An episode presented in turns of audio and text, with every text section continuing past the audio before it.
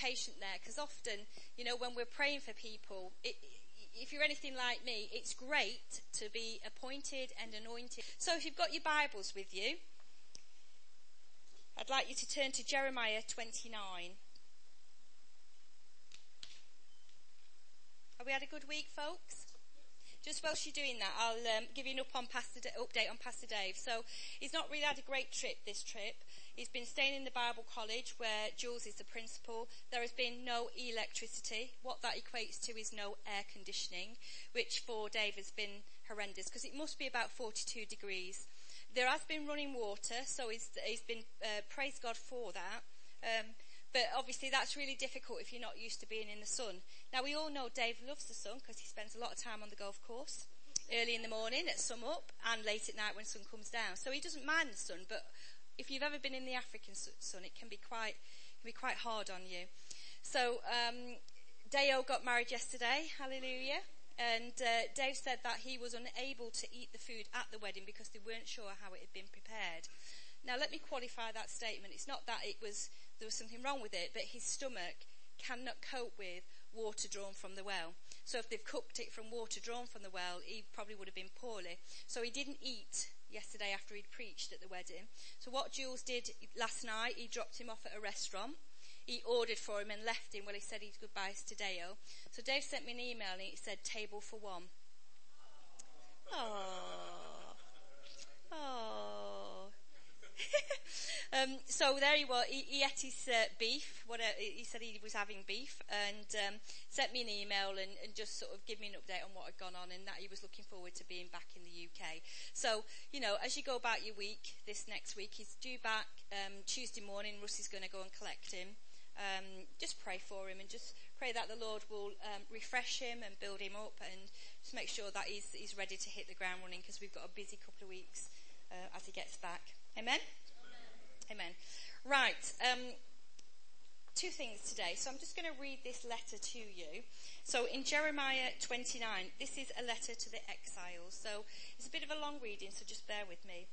This is the text of the letter that the prophet Jeremiah sent to Jerusalem to the surviving elders amongst the exiles and the priests, the prophets, and all the other people Nebuchadnezzar had carried into exile from Jerusalem to Babylon. This was after King Jeroboam and the queen mother the court officials and the leaders of Judah and Jerusalem, the craftsmen and the artisans had gone into exile from Jerusalem. He entrusted the letter to Elas, son of Shaphan, and to Gemariah, son of Hilkiah, whom Zedekiah, king of Judah, sent to King Nebuchadnezzar in Babylon. It said, just let me pause there a minute. Okay, so the people of Israel, they were a physical people who used to worship God. They were God's people, called by God's name. But if you if you've ever read Jeremiah, the people of Israel they, they went in a cycle. So they'd worship God, they would um, bring sacrifices to Him, and God would bless them, and then they would slowly but surely start to um, sort of move away from God, to live ungodly lives and to sin, and then God would um, bring some judgment on them, and the cycle pretty much went a bit like that. And the people of God believed they were blessed, and absolutely they were blessed. But the, the word of the prophet from Jeremiah came to the people, and he said to them, If you do not stop sinning, God will take you into captivity. And this is a place where the people are in captivity. And the, the problem with Jeremiah was he was not um, first and foremost, a willing prophet because he didn't want to bring the word because it's hard when you bring the word of God and people don't want to hear it. He was an unpopular prophet because all the other prophets and divinators were bringing words of blessing, words of uh, being released from captivity. But Jeremiah, clearly in this passage here, is telling them that that's not going to be the case. Today, some of you, although we're not a physical, we are a physical people of God, but we're a spiritual people of God, are in captivity. You're in captivity.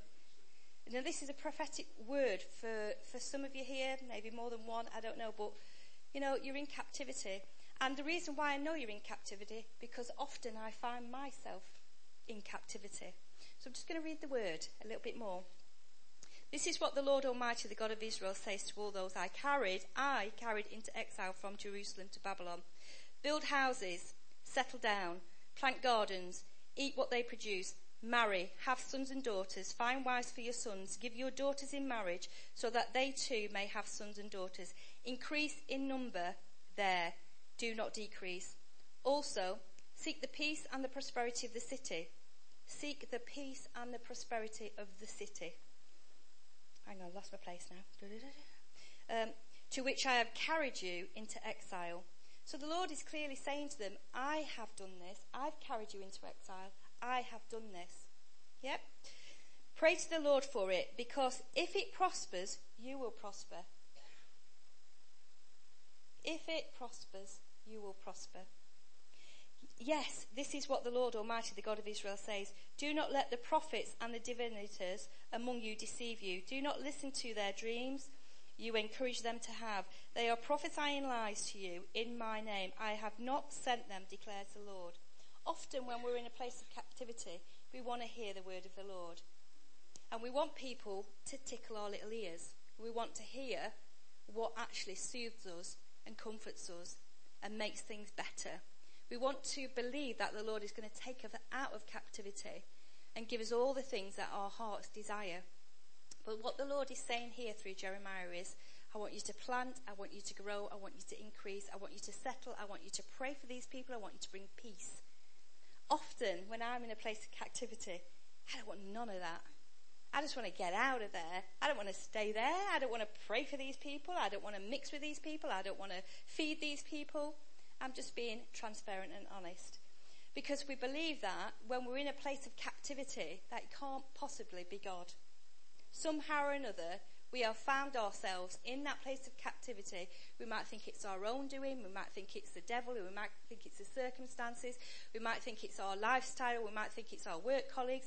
We might think it's our friends. We might think it's our family. But sometimes God has put you in that place.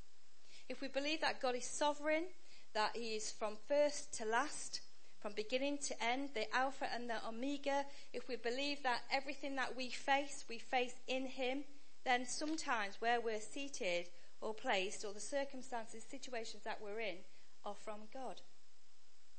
Now, sometimes that's not comfortable because I'm not going to tickle your ears today. I'm going to challenge you. Okay, so this is what the Lord says. When 70 years are complete for Babylon, I will come to you and fulfill my gracious promise to bring you back from this place. Now, bearing in mind, in the Old Testament, we're talking about a physical people. So I'm not putting 70 years on your time in captivity. I'm just saying a season. God may have you there for a season. For I know the plans. I love this bit. I know the plans I have for you, declares the Lord. Plans to prosper you and not to harm you plans to give you hope and a future. Then you will call upon my name and come and pray to me, and I will listen to you. You will seek me and find me when you seek me with all your heart. I will be found by you, declares the Lord, and I will bring you back from captivity. I will gather you from all the nations and places where I have banished you, declares the Lord, and I will bring you back to the place from which I carried you into exile. Amen? So, you know, when somebody says to me, you know, if I'm having a hard time and somebody says to me, the Lord has got plans to prosper you and not to harm you, plans to give you hope and a future, I love those verses because that brings hope to my heart. But actually, what we, set, we tend to forget very often is put it into context, is to put it into context from which it's come from. So today, if that's you, if you're in a place of captivity and you're finding it hard, let me tell you this much. Sometimes it's God that's put you there. People don't like to hear that. People don't want to hear that. But um, hear the word of the Lord today. You're in a place of captivity, and what He wants you to do, He wants you to plant, He wants you to grow, He wants you to love, He wants you to increase, and He wants you to bring peace and prosperity to that place where you're at. Now, everyone knows that the place I work is, is you know, HSBC. Or, or people who know me, they know I work in HSBC. And they are an excellent company to work for. They are, you know, opportunities galore, but actually you pay with your soul. You pay with your last drop of blood. Now, don't get me wrong. The Lord gave me the job. The Lord took me to that place and He gave me, very clearly gave me that job. And I believe that is absolutely right. Now, just this last week, they've announced 25,000 job cuts across the world, 8,000 in the UK. You know what I said? Bring it on, Lord. Give me a package. I'm out of here. But, but actually what the Lord said to me was, I've put you there for a purpose. It's been horrendous these last couple of weeks because you know what happens when you're in a place of captivity, when you're locked down, locked in, and you can't go anywhere. Your thinking goes along the line of, oh, poor me. Oh, wretched soul that I am. Do I have to suffer with these Philistines? Do I have to suffer with these people that are filthy mouthed and filthy lived and, you know, ungodly people? Do I have to suffer and listen to them? Well, actually, yes, you do. Because God has put you there. So what we need to do, we need to change the way we think and we perceive them. So this week, when they were talking about job cuts and, and all of that lot, they're, they're moving out of, um, possibly moving out of the UK because of the tax bills, the regulations, all the stuff that you have to adhere to now. But that's their business. I'm not into building their kingdom per se, but I'm into looking after the people within the kingdom. The place of captivity is where God has put me. And I accept that and I'm up for the challenge. And the question today is, are you? If I had to give this title, this, this, this message a title, it would go something like this, from captivity to freedom. You know, if I was an author, a best-selling author, which I'd like to believe that I could be one day, it would be the journey to freedom or, you know, um, 12 steps to freedom, you know, something like that, something that would be quite exciting. And, um, to be in a place of captivity but live in freedom is just an amazing thing in God. And there's uh, one particular person in the Bible that actually reflects how you can do this. He um, was called of God quite dramatically. The, the, the voice of God was spoken to him. He repented. He uh, declared God as his Lord and Saviour. Um, he then went on to preach the gospel throughout Asia, um, Turkey, uh, all, all the sort of the, the, Asia Minor, all of those areas there. He was um, ridiculed, whipped, shipwrecked, um, left for dead, jailed, uh, poisoned or nearly poisoned, but yet he still lived in a place of freedom. He still lived in it, and he inspires me. So today, can anybody tell me who that is? The Apostle Paul. He was an amazing man of God. So, um, just before we start, Steve said about, he, t- he, spoke from Ephesians, just to remind you today you're restored, you're redeemed, and you're repositioned in God. So, however you're feeling, how, whatever you're feeling today, you are standing or sitting or living in the shadow of what Christ has done for you. So, you are free. It's just that I think our minds are locked down and our circumstances hem us in. Um, but we're going to look at Paul just for a short while um, because I think he will help us with our everyday life.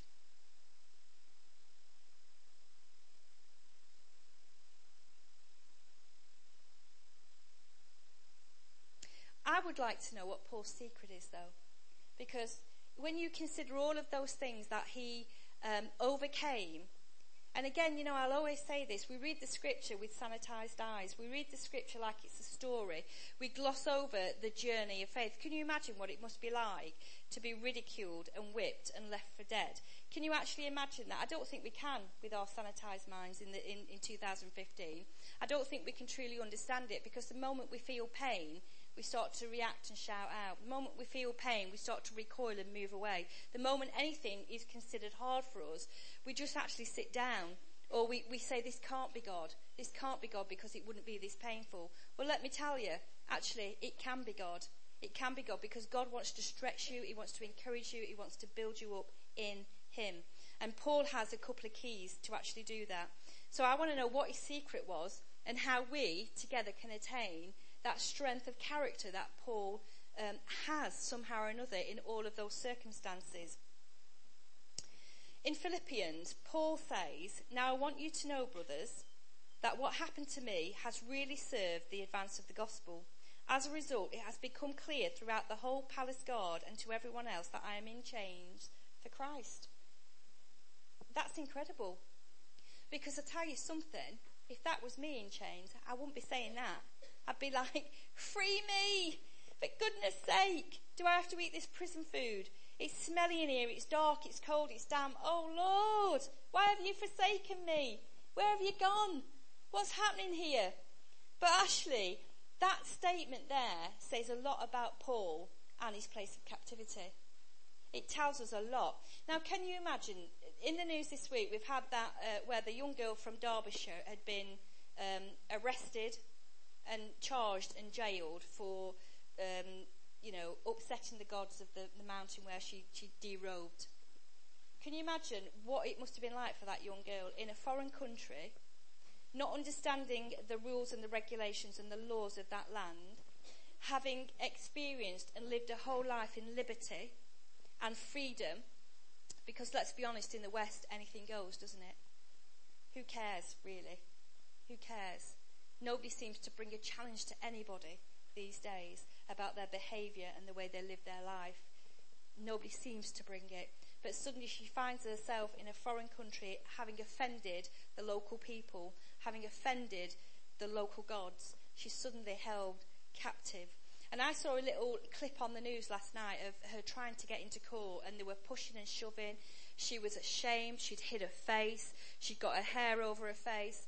Um, and she was being taken into court to be charged. And praise God, she got three days for the offence of, of taking her clothes off. And she was allowed to fly back to the UK and she landed this morning. But so, you know, when we think about Paul being chained up for the gospel and because of who he was and what he preached and what he promoted, and we look at her, just imagine what it was like for her if it was your son or your daughter it was your brother, your sister, your mother, your auntie, whoever. Can you imagine what that, that pain and that shame that she's caused the family and herself? Her name's going to be famous. When she's applying for jobs, people are going to know it's her that takes her clothes off on a mountain and offends the gods. So her reputation and everything is probably in tatters now. She's probably feeling deeply ashamed. She's probably feeling remorseful. She's probably just wants to hide away from the world. But we have Paul here who is the total opposite. Now, I'm not suggesting that he took his clothes off in public, but what I'm trying to do is, is to just draw your attention to the severity of the situation. Because again, we read the word with sanitized eyes because we know the end of the story, don't we? But just imagine, just for one moment, that it was you locked up, shut away, and chained to a guard. What would your testimony be? What would it be? I don't think they'd be saying that about me. Because I'd be thinking, and we talk, talked a little bit about this when we were doing the, the prophecy thing that we were doing about Jonah and about going and preaching the gospel to your enemies. Because Paul was locked down to his enemies. They were enemies. And about this time, Nero, who had just taken power, was not only feeding Christians to the lions for entertainment, but he was impaling them on posts. He was setting fire to them so that they illuminated the night sky. So, you know, if somebody called you to go and preach the gospel message in Iran or Iraq, or Turkey even, Islamabad, and you had to be, you had to go there, say God called you and He sent you there, and suddenly you got arrested for offending Allah or the local gods, what would your testimony be? What would your behaviour be like? How would you be feeling? What would you be thinking?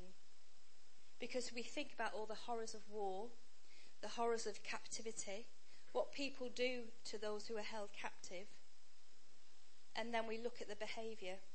We look at how, when you're in captivity, you're uh, broken down, you're pulled apart, you're destroyed, and you're brainwashed and suppressed. How on earth did Paul survive that captivity? How did he do it? Well, I suggest that actually he had a different perspective to me and you. That he had his eyes clearly on the Lord. That he understood who God was. And he understood who he was in God. Who he'd been called to be. Who God had made him to be. And that changed the way he looked at things. I believe that with all of my heart and my soul because how else do you get through situations like that? How else do you have testimonies that say, now I want you to know, brothers, that what happened to me was really served to advance the gospel message. As a result, it's become clear throughout the whole palace guard, throughout the whole people who were keeping him captive, and to everyone else that I'm in chains for Christ, in chains for Christ. Paul's circumstances were anything but joyful, but this book of Philippians is a book of joy. It's all about rejoicing the Lord. The joy of your strength is your Lord. Last week, Steve finished on the joy of the Lord is your strength. So how do we attain that when we're held down and we're in captivity? When we feel the circumstances are pushing us in and pushing us down? Well, I think the first key to Paul's success was his single-mindedness. He wasn't concerned for himself, but he was concerned for others. Many of us are experts in being single-minded because, you know, if somebody said to me, you're going to do this, I'd say, I'm not going to do it, no way, never. Now, my face might not say it, but my attitude, and my heart would say it. You know, you, you know, I'm a very um, strong-minded woman. And if I set my mind to something, then normally I can achieve it. But you know, we live in a world that says that I need to be perfect, I need to uh, be selective, and I've got every right in the book. But Paul here reflects the attitude and the image of Christ in how he responds to his place of captivity. So if you look at the book of uh, Philippians, it's all about imitating God. Now, Jesus didn't consider um, his place and position in the heavenly realms with God something to be grasped. What did he do? He set it aside for the call that God has placed on his life. He set aside the glory of heaven, came down as a man, walked on the earth, grew in wisdom and strength, understood his calling, understood his purpose, and when the time came, Started his ministry at the age of 30, went to the cross at 33. He had three years of working and, and discipling the people around him. He then went to the cross, which was a painful, humiliating, disgusting, diabolical death. And if you look into it, you'll understand why I say that. And then he, he, he died, and on the third day rose to heaven and ascended to the Lord. And he's seated in the heavenly realms now, and he sent the, another counselor, the Holy Spirit, for us. He has done that for us. And I believe that Paul had such a revelation of what God had done for him, that reconciliation of relationship to Almighty God, that it didn't matter the circumstances that he was in, that it didn't matter that he was chained to a prison guard, that it didn't matter that his life was in danger, that it didn't matter that any moment now Nero could send for him and, and, and torture him. Can you imagine how painful that is? The prospect of being burned alive or thrown to the lions. Can you imagine what that must be like? But he didn't, he didn't consider himself above that. But what he did, he, he set his eyes on Jesus. He understood his call. He understood that where he was was for the promotion and the advance of the gospel message because the enemies that he was in and amongst, he cared more about them than himself. That is reflected in the scripture. Because why, why would you pray for somebody who's got you in chains? Why would you pray for somebody who's trying to beat down on you? Why would you pray for somebody who's trying to destroy your, your reputation? Why would you pray for somebody who's accused you of something? Why would you pray for somebody who's causing you stress in your life? Why would you? If you've got your focus on Christ and you understand what He's called you to do, you understand the circumstances you're in and the troubles that you're facing may be sent from God for you to make you stronger to bring out the reflection and the character of Christ within you, then your perception of your circumstances will change. They will change. And I can tell you that because I have experienced that in God. And I'm not boasting or being arrogant because, you know, some of you, you know my journey. Quite recently, with Dave and I went on a holiday. We had a fabulous time. We had a week in Wales. We did lots of golfing, and I th- finally decided that I would take up the challenge with him and join the golf club. He bought me some clubs and he paid for my membership, and I thought, right, four hours out of my time is a long time.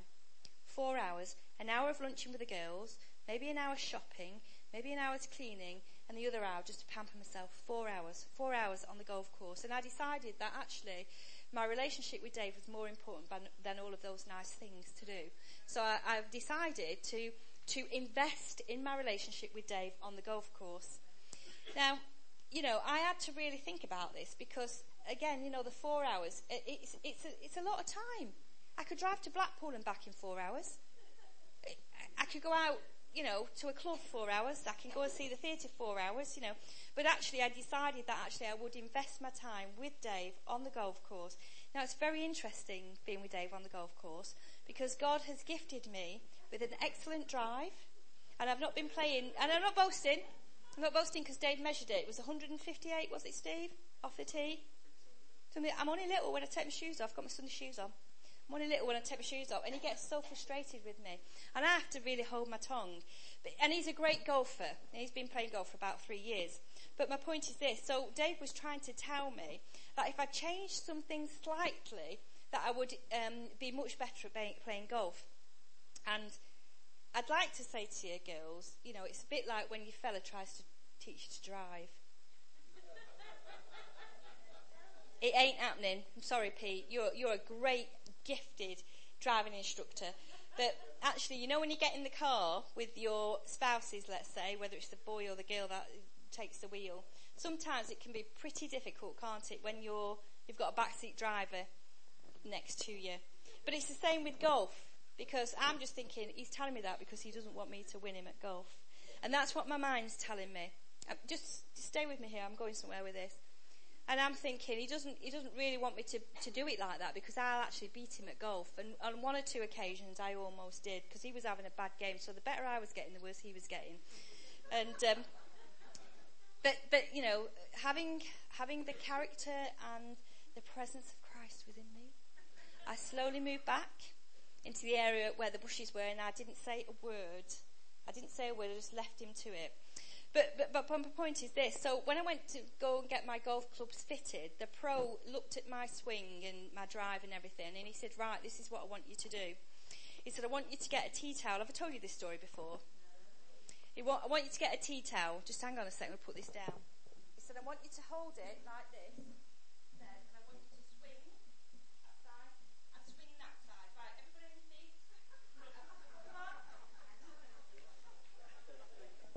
Hands out.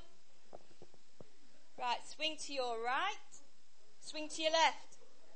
Swing to your right. Swing to your left. Swing to your right. Swing to your left. Right, you can sit down. Is that awkward? It's very difficult, isn't it? He wanted me to do that 10 times a day with a tea towel because a tea towel is about the right length for your arms. But what he was saying to me,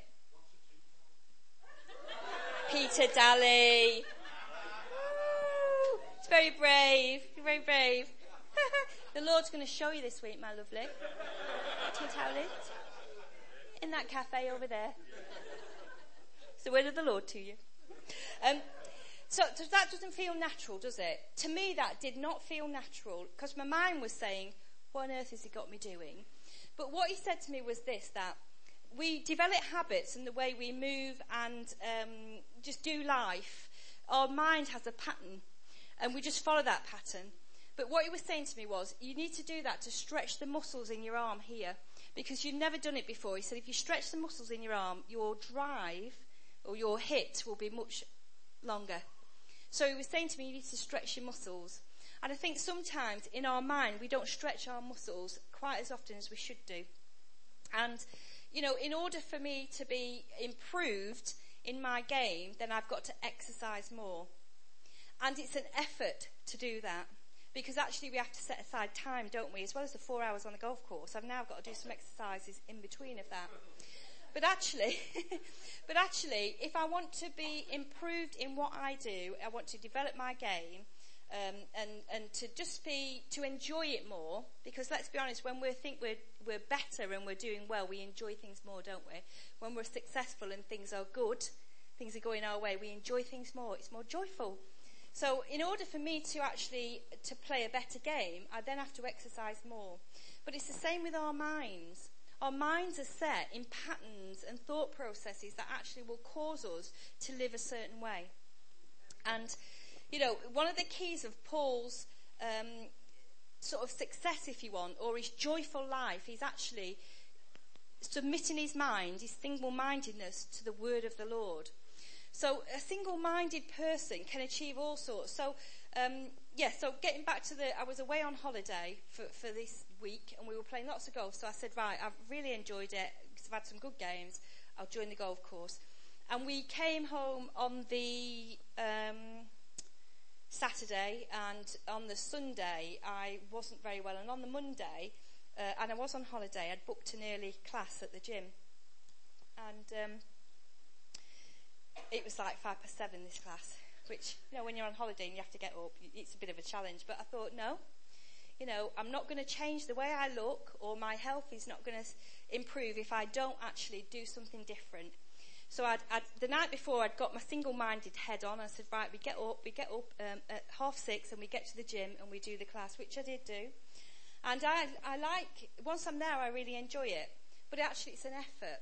And as I had um, a bit later on that day, some of you know this. I couldn't remember leaving the gym. I couldn't remember leaving the gym, getting home, driving home, and being at home. And um, I didn't tell anyone for a couple of days because I was a little bit scared because I'm thinking, what's happened with my mind? Because I'm a pretty strong-minded person and I'm, I, lo- I like to be in a bit of control and I, I, like to know where I'm going and what I'm doing, you know, and all of that lot. And suddenly I, cu- I couldn't remember.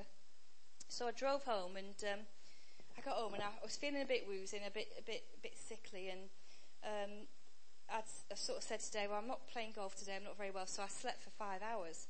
And uh, certain times of women's life, you go through this thing called the menopause, which you've no control over whatsoever. And I just believed I'd got this really sort of vile migraine. Never had migraines before until I, I started the menopause. And um, this was a particularly nasty attack. And so I slept for five hours, um, got up when David got back from golf, and um, the very next day, which was a Tuesday, we were going to the ALG conference, which I'd been looking forward to for an awful long time. And fortunately, Steve had some Migraleve tablets um, in his bag. So because I wasn't feeling very well that particular day, Steve had given me a, a, some of these Migraleve tablets, and I took one and went to bed and was it slept. And then the next day I was fuzzy again. And, um, and, and then on the Thursday when we were due to come home, it started to lift a little bit, this, this fuzziness in my head. And um, till, to eventually I, I go back to work the following week. I'm still feeling a little bit sick. And, and then I thought, I need to go to the doctors because I don't like taking tablets. I, I'm, again, a strong-minded person and I like to think that actually if I align my life with God, then everything's sorted. But sometimes, you know, these things come, don't they, to um, test our faith and to trials. And um, was at work and I thought I, I can't be writing checks for 150,000, 300,000, half a million, investing monies. If I, if I, if I miss a digit off, I've, I've had it. So I rang the doctor, went to the doctor the next day, talked to him about everything, and, he, and this is what he said to me. He said, I think you've had a mini stroke. Well, you can imagine, can't you, when somebody says that to you, actually your response. Because my, my imagination was all over the place. First and foremost, I thought, okay, I've got critical, critical illness cover, I'll get a big payout which is atrocious. That's a terrible thing to think. And I'm thinking, great, I can finish work and I can work for the church for free. That's the first thing I thought. Secondly, I thought, oh my goodness, what does that mean? That means I'm going to have to change my whole lifestyle. And then thirdly, when the doctor said, have you come in your car today? I said, Jason, you can't drive. I'm going to sign you off work. You haven't to do anything. No gym, no golf, no nothing. Well, it was like a death sentence to me. An absolute death sentence. So I come out of the surgery and I'm thinking, flipping out. Anyway, I rang Dave and I said, oh, this is what the doctor said. He said, where are you? I'll come in. No, no, no. I said, I'm, I'm not disabled. You know, I'm, I'm, I walked to the church. He came here, chatted to him, told Steve and Russ and Shell and Becky. And we all prayed, and the doctor rang the hospital whilst I was there and, and got me an appointment. Anyway, long story short, it wasn't a mini stroke. It was a severe migraine attack. But let me tell you, in that week, my perception of myself and my life in God changed considerably. I was in captivity to the words that the doctor spoke over me. I was in captivity. Now, listen to me. If you've been diagnosed with something today and you're taking tablets, keep taking them, please.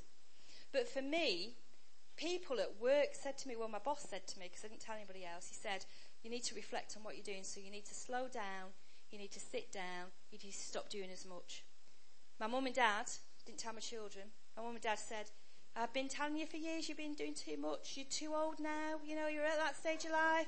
You need to think about what you're doing. You know, you could have a heart attack, a stroke, you know, all of this lot. All of these voices mixing up with my voices, you know, and the doctor's voice, a professional's voice, you know, and, and friends sort of saying very gently and very nicely, do you think about what you're doing? You slow down, da, da, da, you know, till I was almost locked down, locked in. I got my little book out and my fluffy blanket in the house, sitting, thinking, that's it. It's a complete change of life. But let me tell you this, when God speaks to you, when he says to you, I want you to press in, I want you to press into me and I've got so much more for you. When you've got all the voices around you that are trying to keep you in captivity, with the best will in the world this is, I'm not criticizing those voices. They're voices of concern. They're voices of love. They're voices of professionalism. They're voices that actually care for you. So they're all good things, but when God speaks to you about pressing in and doing more, you need to understand why He's saying that. You need to get into the Word. You need to stop thinking about yourself. You need to focus on who God's called you to and what He's called you to and where He's called you to. Because actually, there's a whole harvest out there for you. So when Paul's in captivity and he's changed to the God, he's not thinking that, oh, woe is me poor little old me, I'm going to be thrown to the lions or I'm going to burn alive. I'm going to die in here and nobody's going to know my name. No, he's not thinking of that. He sets aside all of the glory that he has seen himself in his ministry and his word and his theology, because the, you know, his theology is in our book, etched in there forever in eternity. He's had successes, he's seen miracles, signs and wonders, he's seen people healed. You know, people when, when they had one of his handkerchief were healed because it had been near Paul. He'd seen all of that success. So he wasn't saying, oh, well, you know, I've got a bit of a reputation and I've got a ministry and I've got this and I've got that. No. He was saying, what's the purpose, Lord, in this? The purpose is to advance the gospel message amongst my enemies. Same within Jeremiah. What do you think the people, you know, of Israel did when they settled and they planted and they prayed for the enemies around them? The city prospered it prospered and it had peace. So today, you know, if you're in a place of captivity or you feel you're in a place of captivity, think on what God has called you to. Change your perspective by being single minded. I'm just going to read you something about single mindedness. This is from modern, modern, uh, modern philosophy. Okay, so just, just hear these words. Your thoughts have a, a powerful influence, they affect what happens to you. Most of us go through our waking hours taking little notice of our thought processes, how the mind moves, what it fears, what it heeds, what it says to itself, what it brushes aside. For the most part, we eat, work, converse, worry, hope, plan, love, shop, play, all with minimum attention paid to how we think. This is unfortunate, for we are neglecting one of the most important, powerful forces in our lives. Mind power is directing your thoughts towards a desired outcome. Put simply, what you focus on, you attract. Focus on success and you attract success. Focus on fear and failure and you'll attract failure. Mind power is understanding these laws and making our thoughts work for us. Your thoughts are primarily creative forces in your life. Use them con- uh, consciously and use them often and you will awaken a whole new life of power and opportunity. If you want to make changes in your life, you must look to the cause and the causes are almost always the way you use your mind, the way you're thinking. You cannot think both negative and positive thoughts at the same time. One or the other will dominate. The mind is a creature of habit, so it becomes each individual's responsibility to make sure that positive emotions and thoughts constitute the domina- dominating influences in their mind. In order to change external conditions, you must first change the internal. Most people omit this step. They try to change external conditions by working directly on those conditions. This always proves futile or at best temporal unless we accompany it by changes of thought and belief. Awakening to truth is a way to a better, more successful life. It becomes crystal clear. Train your conscious mind to think thoughts of success, happiness, health, prosperity, and to weed out negativity such as fear and worry. Keeps your conscious mind busy with the expectation of the best we make sure the thoughts you have habitually think are based upon what you see happen in your life. So, for example, water takes the shape of whatever container it holds, whether it be a glass, a vase, or a riverbank. Likewise, your mind will create and manifest according to the image you habitually think about in your daily thinking. This is how your destiny is created. A new life is created by new thoughts. Now, that's a modern philosophy, so there are some truths in that I can understand why they say that. But let me tell, let me say this to you, okay? Paul says the weapons we fight with are not weapons of this world. On the contrary, they have divine power to, to demolish strongholds. We demolish every argument and pretension that sets itself up against the knowledge of God, and we take every thought captive and make it obedient to Christ. So, the, the modern philosopher, there are snippets of truth in the way they present that, but actually, it's not self power. We're not a self God, but actually, if we fix our eyes on God, if we allow God to destroy and demolish every argument that sets itself up against who God is, then actually we'll have divine power to actually change the way we think. So Romans 12 says, Do not conform, therefore, any longer to this way of thinking in this world. Be transformed by the renewing of your mind. Coupled with that divine power that we have, we can change the way we think. And I think this is one of, one of, was one of Paul's life principles that actually the circumstances that you find yourself in, if they are difficult and uncomfortable, you, you might not be able to change the external things that are going on around you, but you can change the internal way we perceive our circumstances and our um, situations that we are in. So those those won't change because they are there. They are fact. The fact that HSBC, you know, you might lose your job, that's a fact. But, you know, for me, I take security in who God has called me to be. He has plans and a purpose to prosper me and not to harm me. But currently I'm in exile, so I have to pray for those that are around me. I have to make sure that they prosper and that there's peace there. So when they're all running around losing their head because they might be losing their jobs, I'm sat there full of peace and actually singing, and they're asking me to pray for them for a miracle. You know, so so it's the fragrance of Christ that you bring when you have a different perspective and you speak the different language because you have engaged with the scripture and you understand that actually God has placed you where you are. You'll actually have a different, your thoughts will be different and your speech will be different and you will bring peace and prosperity to the city that you're in. So you're not in captivity, you're actually in freedom. Because although Paul was chained to a guard, and, you know, some people would think that he was captive, he wasn't captive at all. The guards were captive to him and the gospel message. So it turned it, it turned it on its head. I'm not captive to HSBC and the people that are around me or the circumstances of my life, what the doctors said and everybody else has said. I'm not captive to that. They're captive to me because Christ is in me and frees me. I'm not in a place of captivity. I'm not locked down, locked in. I am free because of who God's made me to be, because of who God's called me to be. And if I am resolutely single minded in that, then actually, whatever I face, whatever circumstances you face, if you understand who God's called you to be, what He's appointed you and anointed you to do, you'll be resolute in that. Resolute. Now, let me tell you this. The second point, so the first point, Paul was single minded. He understood who he was, who God had called him to be, and he just moved in that.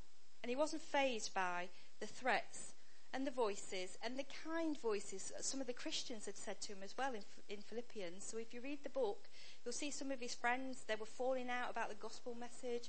Some of the voices were quite negative. In your Christian walk, there will be some negative voices. But what you have to ask the Lord to, to single out His voice, so it's that you hear His voice. It's really important that you hear His voice and you understand what He's saying. So uh, the single-mindedness of Paul, do you know what single-mindedness does? It leads you to a submissive mind. And I'll, I'll explain that. What I mean by that is if you have a goal or a focus, your mind will submit to the steps to that focus and that goal.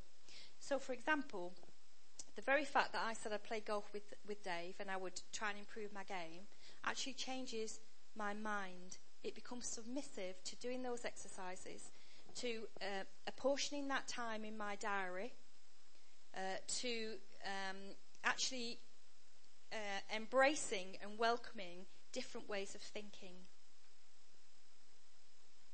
So we've got two points here. One is to be resolute in what God has called you to be, to be single minded. The second is, once you understand that, you need to submit your mind to the Word of God and the people of God around you. So a single-minded uh, person will be submissive to the word and the guiding and to the development and the movement of God. So you're not single-minded in isolation and resolute, okay, God's called me, God's called me to preach the gospel to the people in uh, Burkina Faso. Well, what are you doing about it? Because if you're resolute in that, what are you submitting yourself to? Are you understanding the people group? Do you understand the language? Have you been out there? So the purpose, you become submissive to it. Does that make sense? Am I making sense here? So if I want to be um, a better better golfer, then I will submit my mind to learning and understanding what golf means and the game of it. Same with Paul. If you're preaching the gospel message and you don't understand the circumstances that you're in, we submit ourselves, and Paul submits himself to the call and the gospel message, and it changes your perspective. So that's what a submitted mind is. So what I do now, when I'm in a circumstance that's difficult, or I feel is not really what God has called me to, and I can't understand it or see it, I now say to the Lord, what am I not seeing? What is it? Because I understand what you've called me to, Lord. I understand your message. I understand that we're not to grasp hold tightly of things that God has not asked us to. I understand all of that. And I see the facts around me. I see the difficulties around me. But what am I not seeing? If you had placed me here, what am I not seeing? And I make my mind submissive to the Word of God and the voice of God and the move of the Holy Spirit so that I can move in alignment with Him. And I believe that's what Paul did. That he was submissive to the gospel message to the point he didn't think of himself. He was transformed by the renewing of his mind, which gave him liberation. Single mindedness, submissiveness brings liberation. So you might still be in those circumstances, but you're not captive to them. You're freed from them. Amen? So, in um, conclusion, just want to say to you be single minded, but in the Word and in your calling. Be submissive to the Word of God so can, it can change you from the inside out, so that you will be liberated. Understand that the weapons that we fight with are not arguments, are not threats, are not rights. You know, I've got every right, and this is my, you know, this is my right. They're not weapons of this world. The weapons we fight with are divine, and they will give us power to fight the way God wants us to fight. It's a gospel message of love and grace and mercy. So once you've done that, once you understand who you are in Christ, you understand what you're called to, you understand and you engage with the scripture, you understand the power of divine weapons, you can actually live in freedom wherever you are, whatever it is that you're doing. So today, if you are in exile and you're feeling that you are taken captive, get into the Word, engage with the Word, and see what God says to you. And I'm telling you now, it will change the way you see things. If you can't see things differently, ask the Lord to show you. Ask the Lord to show you, and He will show you what you need to see. Amen? Amen. Amen. Thanks for listening.